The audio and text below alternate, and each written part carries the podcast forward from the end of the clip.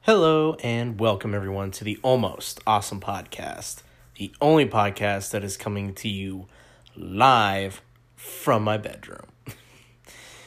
uh, today, this is going to be a little bit of a short video, and I apologize for the uh, quality of the audio. Uh, I wanted to get this one out of the way because uh, I haven't posted anything in a while, and I'm planning on posting more content and more episodes of the podcast, and I'm planning to be offering even more content very soon uh, that I'm very excited about. But I wanted to do this episode on a very special movie that I just saw called Hard Ticket to Hawaii, which is what ancient monks described as the only way of achieving nirvana, I would say. This movie is insane. I saw it at the Alamo Drafthouse here in Tempe. And quick side note if you've never been to the Alamo Drafthouse, I would definitely recommend going there because not only is it world famous, but it's just a movie theater for people who love going to the movies, for movie buffs and everything in between. Uh, the Alamo Drafthouse, not only is it uh, one of those dine in theaters where you go in and you can actually order food while you're sitting at in the theater and they bring the food to you. So you don't miss any of the pre-rolls trailers or anything like that. And not only is the food delicious but it's actually affordable pricing for tickets. You know their matinees are like seven dollars which is awesome. And not only all that and great seats and great movie screens and all that stuff great atmosphere but the thing I love most about the Alamo Drafthouse is their no talking or texting policy. They have a zero tolerance policy for it all. Like, they take it so seriously, they will kick you out if you are disruptive in any way. You get one warning and they will kick you out. They kicked out Madonna, they will kick out you. And I love it because all the other theaters here in town, you get so many rowdy people who come to the theater and just will shout at the screen or are just talking amongst their friends and it's annoying and it ruins the experience. So the Alamo Drafthouse definitely kicks that right to the curb. And I love it. I love going there and I love uh, all like the special screenings they have going, uh, which tonight was one of their special screening uh, screenings for uh, their uh, Fist City, I think they call it, uh, where it's every month they show a different like cool action film or something like that. And today we saw Hard Ticket to Hawaii. Now, this movie was made by the very infamous Andy Sidaris. If you don't know who Andy Sidaris is, that's very likely. He was not a very well known director, made a lot of B movie stuff, but his B movie stuff are incredible if you ever have time to check it out. One of my favorites is Miami Connection, which I think you can go watch on Amazon right now. Miami Connection is great. Hard Ticket to Hawaii, also great. So, so let me. There's so much about this movie that is just insane, and it's like it's good bad. It's good schlocky, just '80s action skin exploitation nonsense. Uh, the movie is, gosh, how do you describe the plot of this movie? Um, you have two blonde. By the way, all the women in this movie are drop dead gorgeous, and there are this is going to get graphic, so I apologize to any mothers who may be want, hearing this, but there are a lot of boobies in this film. There is a lot. Nearly every woman uh, actress, if there is any other kind, uh, has a topless scene in this movie. It's insane. It, there was even at one point where like either the third or fourth woman to have undressed in this film like she undressed. This is like the fourth woman to get undressed. And the theater i was in there was literally someone after she undressed where they went whoa. Like it was so loud. And this was like the fourth woman that we had seen get naked and it made the entire theater laugh just it was like did a did a teenager sneak in here just at the last second and just saw those boobs and was like oh my gosh this is this is not hercules. This is not any movie i was watching before. So that's the kind of movie we are dealing with. But that's just the tip of the iceberg. Um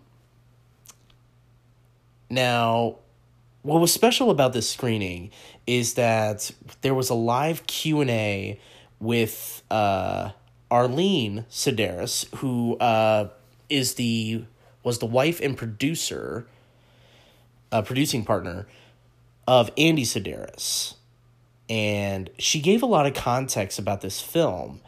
Um, where when you watch it and you watch a lot of Andy Sidaris's films, you, when you look at it now, you're like, ooh, with all the stuff we know that women go through in not only just the movie business but with sexual harassment in general with these kind of films it's not very it's, it doesn't look good from a feminist angle.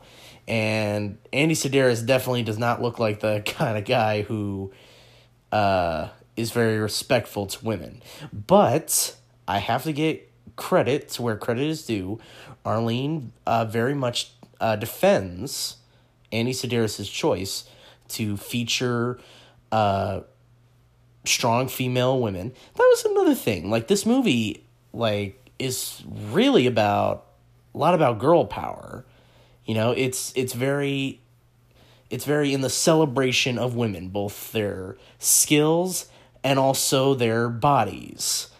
Um, to which sure i can i can see that. And she uh, was very kind enough to uh, give in her live q&a uh, to us her thoughts. And you know it was more of a celebration of women. And that was her point of view. And she was very proud of the work that she had done on those films. So i was like okay you know what? I can watch this without feeling guilty without knowing that these women were treated badly, which which I'm glad. I'm really glad because now I can enjoy this film for just all its schlocky behavior. So back to the plot, I'm trying to like find out what this movie was about. So it's like two blonde FBI agents or something they're like there's some kind of law enforcement or slash cargo plane drivers but they're also undercover. And it's it's weird. There's some type of law enforcement slash cargo plane drivers or cargo plane pilots. Um it's not really explained, but the point is their profession gives them access to ninja weapons. All right, both of these lead women, uh, I forget the names in the film, but we're just gonna call them Blonde One and Blonde Two. Uh, blonde One being the woman who has the most seniority there, and Blonde Two being uh, kind of more the rookie, the civilian. Uh, officially, there's so many weird stuff about this film, but uh, they have access to ninja weapons like nunchucks and throwing stars, as you do. Uh, they have access to regular guns, but when you can use nunchucks and ninja stars on duty, you know you found the right job. So, they come across oh my gosh I, like i cannot describe this film there's so many great moments but basically they come across a diamond smuggling ring or something and then they get marked for death by these bad guys who try so much to get the diamonds back and try to kill them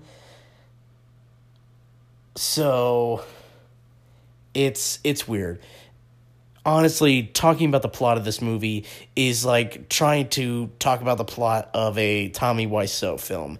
It's impossible and it's less enjoyable than actually experiencing it. This movie is an experience. I'm just going to randomly uh, draw out some highlights from this film uh, without context and it will make you go, this does not make sense. So when you actually go see the film and you realize, oh, this still doesn't make any sense, uh, you'll know you didn't miss anything. So this movie has everything. And by mean everything, I mean there's a point in this movie where the two male protagonists who are also secret agent slash boat pioneers, I don't know. They're everyone's a secret agent or something, but they're like practicing kung fu on their houseboat, and they're and it's very uh, homoerotic. Uh, at least that was the feeling I was getting. Um, and then uh, when the two female leads are marked for death by these bad guys, uh, one of the bad guys named Seth, who is uh, by far the worst actor in this film, and the best actor in some ways. Like every line reading he gets is wrong. every choice he makes is just the wrong instinct. And I love it. And he's our main bad guy. And he gets like beat up so much in this film, you almost feel bad for him. But anyway, our two male leads, uh, they are going to assist their female colleagues. Uh, but before that, they are ambushed by a skateboarding assassin. Now, what does a skateboarding assassin uh, do? Well, I'm glad you asked. A skateboarding assassin uh, rides up while they're in a while they're in a car. He rides up on his skateboard, riding it on his doing a handstand on the skateboard. Rides past them then catches back up with them after he has gotten both a gun and a blow up sex doll. Now, I know what you're thinking. Tanner, you must be leaving something out because how does he get a gun and a sex doll? Well, you're right. I did leave something out. His friend, the bad guy's friend, obviously drove up in a car to give him the gun and the sex doll. Now I know what you're thinking. Tanner, why does he give him a gun and a sex doll? Wouldn't either one be good enough? And I went, yes, but when you add both, you ah, you get an awesome movie. So there is no reason for the sex doll to be there, but there is also no reason not to have a sex doll in this scene. Okay? And we're not even halfway done with this scene yet, okay? So he tries to assassinate our heroes with the sex doll and the skateboard and the gun in this combination. But our heroes, thinking ahead, have anticipated this somehow. And one of our heroes, Rodney, I think he's called. I don't know. He's the more handsome one? He goes into the back of his Jeep while they're still driving and he gets out a rocket launcher, a four cylinder rocket launcher. And they run into the skateboard guy because remember, they're in a car and he's in a skateboard. He hits him and he goes flying. So does the sex doll. And then, using the rocket launcher, shoots both the assassin and, for good measure, and I know you were worried about this, they fire a separate rocket at the sex doll, covering all bases and making sure everyone is safe. And they do take time to let you know that the skateboard escapes this movie. And if you think um th- this doesn't make any sense in context, it doesn't. It makes no it makes no sense in context or without context, but it's awesome, okay? Why do these guys have a rocket launcher? Why did they think this was a good idea to use it? Why did they have to destroy the sex doll? I don't know, but the point the point is they destroyed both of them and they are safe. Oh man, there is uh there's a giant snake in this film. I do not know why. No one knows why. But it feels like it was another movie that was being made and then it wasn't and they just had all this leftover footage and just like yeah fuck we'll just put this all in this movie with these scantily clad women and it works okay this snake is the fakest and kind of grossest looking snake you've ever seen. Uh but it's a but the uh man i'm trying to get this down. The two uh female leads who are cargo plane pilots they are charged with delivering a plane to or uh, the, delivering a snake to a resort but through some mix-ups at the beginning of the movie they accidentally get a poisonous dangerous snake i think i don't know how dangerous is the snake well, I'm glad you asked. This snake has been infected by cancer infested rats. Damn, that is a snake you do not want to fuck with. If you were planning on fucking with any snake today, you do not, that is one snake you do not want to fuck with. And the snake goes on a killing spree and it's almost uh incidental to what everything else that's going on. The snake is just like going on it the snake is having its own movie going on and everyone else seems to forget about it until they find dead bodies. There's literally a scene the two female uh, secret agents or two female leads uh, drop off when they're dropping off the snake they're also transporting a honeymooning uh, couple to their vacation spot or whatever, and they say, "Oh, we're gonna meet up with you guys uh, later." Uh, and then, of course, the snake has killed this young, uh, sexy couple, and uh, the two female leads find their mangled bodies. And the way it's shot is that it cuts to literally from a scene. It's like, all right, we gotta find uh, what's her face and what's his butt. And then it literally cuts to their reaction finding their bodies and just being like oh no! Oh god it's all gamey and stuff. And i swear to god it was like i thought one of them was gonna say oh we fucked this up so bad oh this was literally our only job today and we let them die oh man but we gotta find those diamonds we gotta they completely forget about it. They don't call it in. These two people have been murdered. I don't think they ever call it in or have anybody recover the bodies. But that's not important, okay? What's important is that they need to go fight some dudes. like some weird ass supervillains in this movie. Oh man, some of the uh, thugs in this movie during the 80s and 90s, the 80s and 90s really knew how to have some colorful henchmen. Those were like prime henchmen years, where every henchman had a quirk.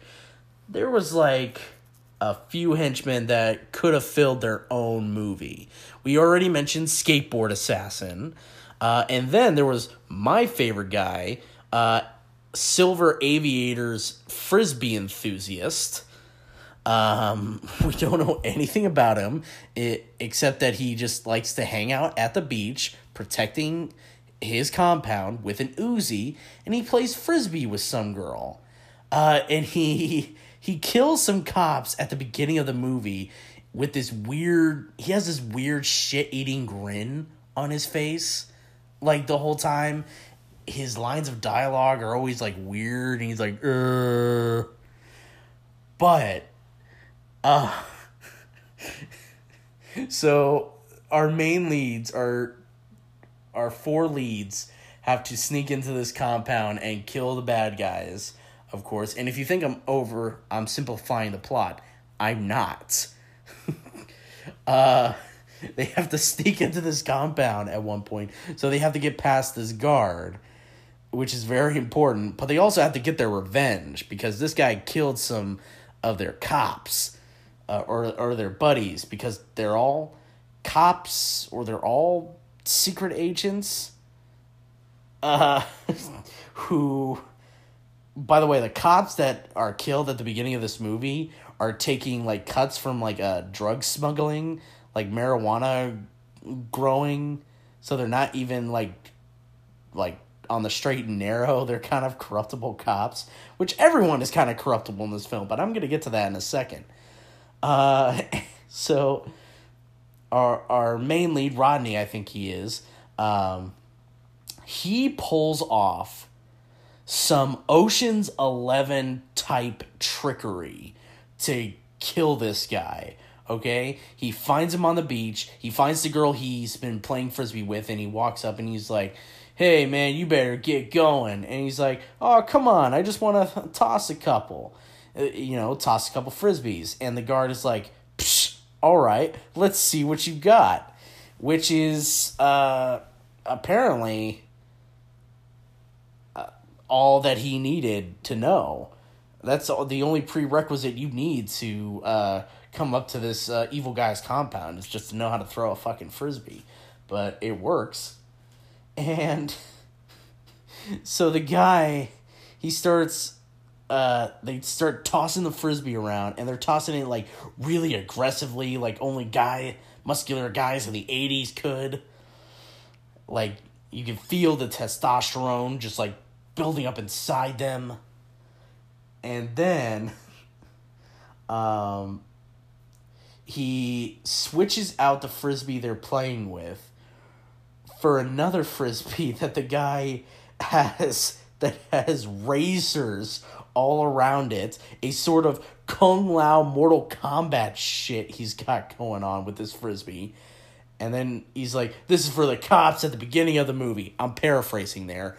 And then he throws it at the guy, and the guy goes to catch it and it cuts through his fingers and lands in his jugular, killing him, uh, which was uh, deserving of its own Oscar, I think, because that was just, mwah, that was just perfect storytelling right there.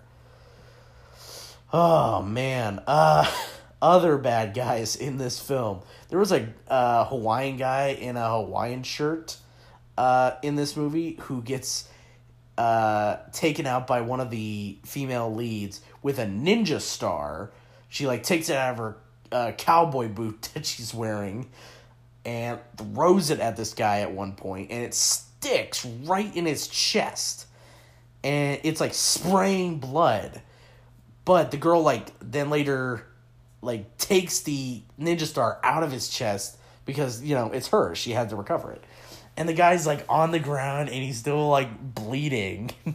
But then he just gets up and he, you can just see he's like in pain. He's like ah ah. I think they made comments about it. It's like oh that looks bad. It's like think and throughout the entire movie every scene this guy is in he is still holding his left his left man boob like he's in so much pain like to remind us that he's been hit by a ninja star. And it's like oh my god dude do you need to go to the hospital? But he just continues to hold it. Oh my god it's it's great continuity. I love when he like after he was hit there's like blood on his shirt. And then they go to meet seth the main bad guy of this film uh, who is both the best and worst actor, as I have mentioned. They go to see him right after they got their asses kicked. And he no longer has blood on his shirt. So, but it's the same shirt. so he so it's either a continuity mistake or this guy had an extra shirt and went to the hospital in between seeing his boss after failing to retrieve diamonds. Oh man, there are so many just great moments in this film. Uh, Andy Sidaris, the director, uh, has his own role in this film as a uh, football TV producer or something. There's like this weird subplot that goes nowhere about these two guys trying to uh, get some deals with football stars that are at this uh, place called Edie's. Which, by the way, Edie's, okay, Edie's is like this Hawaiian restaurant slash bar or something that should might as well be called sexual harassment inn. It's got all these beautiful wait- waitresses and they're all being harassed by employees and by their coworkers and by customers themselves. It's gross. and there is a point where Andy Sidaris himself, the director of this film, I'm not exaggerating when I say this. There's a point where he's speaking to a woman uh, that he's at a table with, and he's like, it's like, like uh, Margaret. I don't know what her name was. Uh, like Margaret, I've changed. I'm not like that. It's like, it's like Jeff. You, uh, like she says this to him, and I'm saying this quote. Jeff, you nearly raped me last night. And there was like a dead silence. Like there was an audible gasp even at before that. There was like a little bit of gasp, especially from me. There was a little bit of silence. a little bit of uncomfortable silence from and it was like ooh yikes and the guy's response Remember, this is Andy Sidaris, the director, and he says, Baby, that was last night. I'm a different man now. And then he proceeds to ogle a waitress that comes up to him. I think it's the owner, Edie, who's her who's also a character in this film who helps out our uh, protagonists. Uh, and then that just ends where Andy Sidaris made himself a rapist. It's like, okay, you might be saying nearly raped her. Okay, at best, he should go to jail for sexual harassment in in the movie, okay? Like in real life, I don't know much about him, but this role does not help his case. So it's mind-boggling.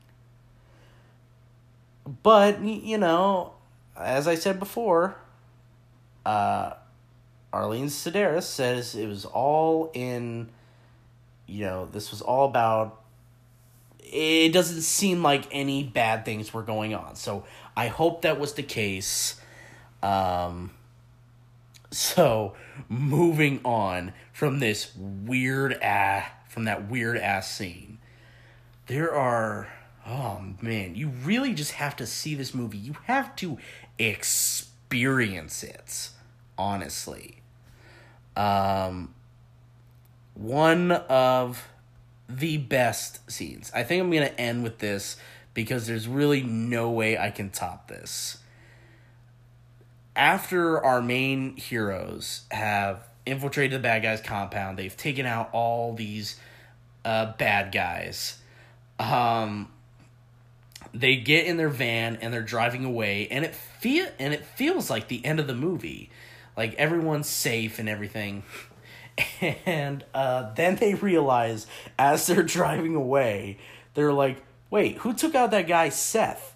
You know seth the guy who's both the best and worst actor of this film. They literally stop the van when they realize they haven't killed this guy yet. And the very next shot is the van doors busting open and our main lead flying out of there on a motorbike and driving to save like one of the other characters because this guy is still alive. So, but he doesn't save her because she doesn't need to be saved. One of the female leads. Again, you think I'm leaving things out of context. I'm not. one of our. Seth goes to kill one of our female leads, and he fails twice in the same scene.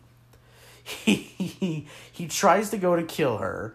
She locks herself in a closet. He tries his damnedest to reenact The Shining with Jack Nicholson with a knife and the door, but he's just kind of really just whittling the door. It's more like a screen, and he's just like kind of whittling it away. So it's not that very intimidating. And as soon as he opens the door, she's loaded a harpoon gun that she obviously keeps in her closet and then shoots him with it.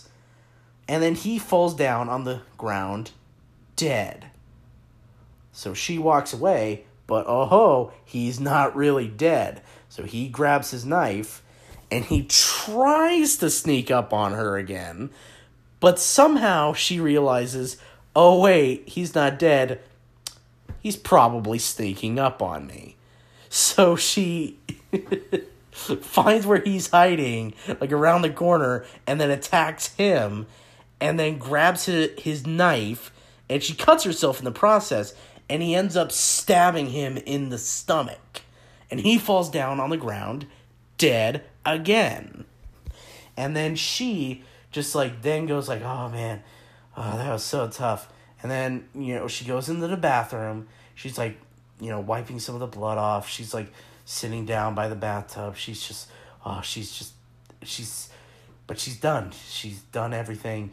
She's the hero. She just deserves to rest. So she throws away a paper towel in the toilet and then she goes to flush the toilet. The toilet explodes and the snake, the motherfucking snake, comes out of the toilet. And you're like, oh shit, I forgot about the fucking snake. The movie forgets about this snake a lot. And with good reason. because it's awesome when you remember that a fucking snake is in this film. So it tries to attack her, but she runs out of the bathroom, but then sees that Seth is still alive. This guy is like suffering. You feel bad at, bad for him so much. Like he has failed so many times in this film to do anything right, and he's just been getting horribly maimed. So she sees he's alive I'm pretty sure they make eye contact, but she quickly hides. And for some reason, he goes into the bathroom because he, for some reason, thinks she's still in there. Doesn't make sense, but whatever. The point is, we had to get him from point A, which point A being not being maimed by a snake, to point B, point B being maimed by a snake. So he finally gets bit in the face by our snake, who has now become the hero of this film, and he finally dies from snake bites to the face. I think he could still be alive. We don't know. There's even a point in this movie, like before the snake actually kills Seth, where the snake is like fumbling around in the bathroom and it's like breaking mirrors and it's like going through makeup. And it made me feel like the snake was having its own subplot where it was like, I just wanted the snake to just look at the mirror and just go, I'm hideous. Just all of a sudden start talking. It would have matched so well with the rest of the film like it would have made no sense, but it would make me so happy. And then it's like rummaging through like her makeup, and I just wanted the snake to go, Now I will be pretty. There's even a point in this film where after like they were on the cargo plane and the snake is escaping, uh, one of the characters is trying to radio our heroines that the that the snake they have is dangerous. So he's trying to radio on the plane's radio, and it's like, "Come in, please, come in, anyone, come in." And the snake is like starting to fumble around, and I swear to God, I thought the snake. They should have done this. It would have been, oh, it would have been so much better than anything uh, Spielberg's ever done. I wanted the snake to just slither into the cockpit and just turn off the radio or like cut the power. I wanted the snake to be a horror movie icon. I wanted the snake to be Jason. because this snake had so much other things going on in this film. It doesn't fit and it's spectacular. There was a horror movie monster that was just going around and people kept forgetting about. Oh, it's it's so good, guys. It's so great. So, oh, but how do they stop the snake, you might be asking? Well, our other hero, uh, before our lead heroine is killed by the snake, uh, even though she manages to do a pretty good job, like she shoots the snake in the head like three times, but our hero who uh, was on the motorbike previously, he he smashes through her front door into the living room, jumps off the bike, does a somersault, and he has the rocket launcher, which they've been using pretty liberally throughout the film. Uh, in closed spaces, just firing it at people, like exploding everything just not really caring that anything could be taken as collateral damage. But he takes the rocket launcher and with such pinpoint accuracy, he fires it at the snake's already shot off head and blows the snake's head up. Finally destroying the greatest snake to ever grace the silver screen. And it is beautiful. And they end this spectacular scene. There are some great one liners in this film. And by great, I mean terrible. But they end the scene because this guy did not know that there was a fucking snake loose. Because again, they forgot there was a horror movie monster going around. The guy goes, Where did that thing come from? And the girl goes, Would you believe the toilets? And with the most like disapproving grin, he's just like, Just when you thought it was safe to pee. And it was like, Oh my god best screenplay ever right there. Uh, there were some other great lines too. Uh, Ponytail, the other male lead, he gets a line that's like, Life's a bitch, and then you die. And then he proceeds to kung fu kick this guy to oblivion, and then gets some, like, claws on his hand it's a weird ninja thing, but he gets these like claws and he then goes, and then you die. And then he slits the guy's throat with it. Again, you're thinking, Tanner, you're obviously leaving out context. Why is that happening?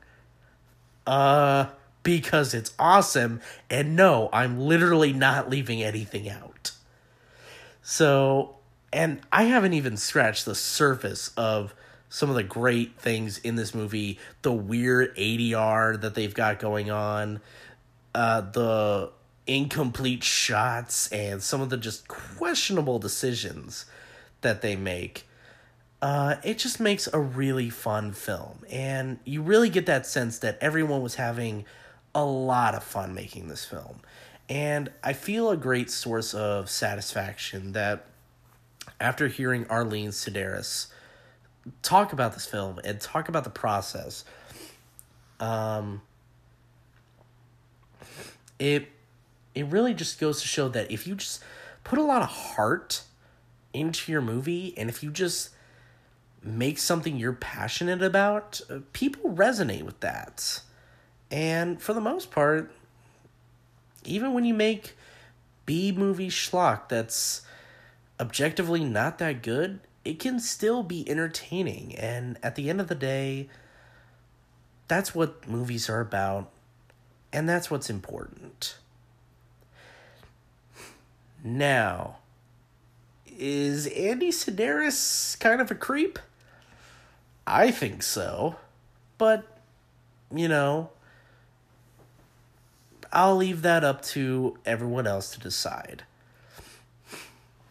So that's gonna be it for today. I apologize for kind of the rambling. This was uh I really wanted to just get my initial impressions of this film out. Uh, I didn't want to wait too long and have it leave my memory.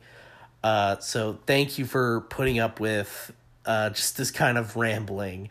I I really had a, just a lot of fun just describing this movie to you all. So I hope you have a good time. I hope you check out this movie, and I want you to go check out the Alamo Drafthouse if you have an Alamo Drafthouse in your town. If you're in Arizona, we have two in Chandler and Tempe.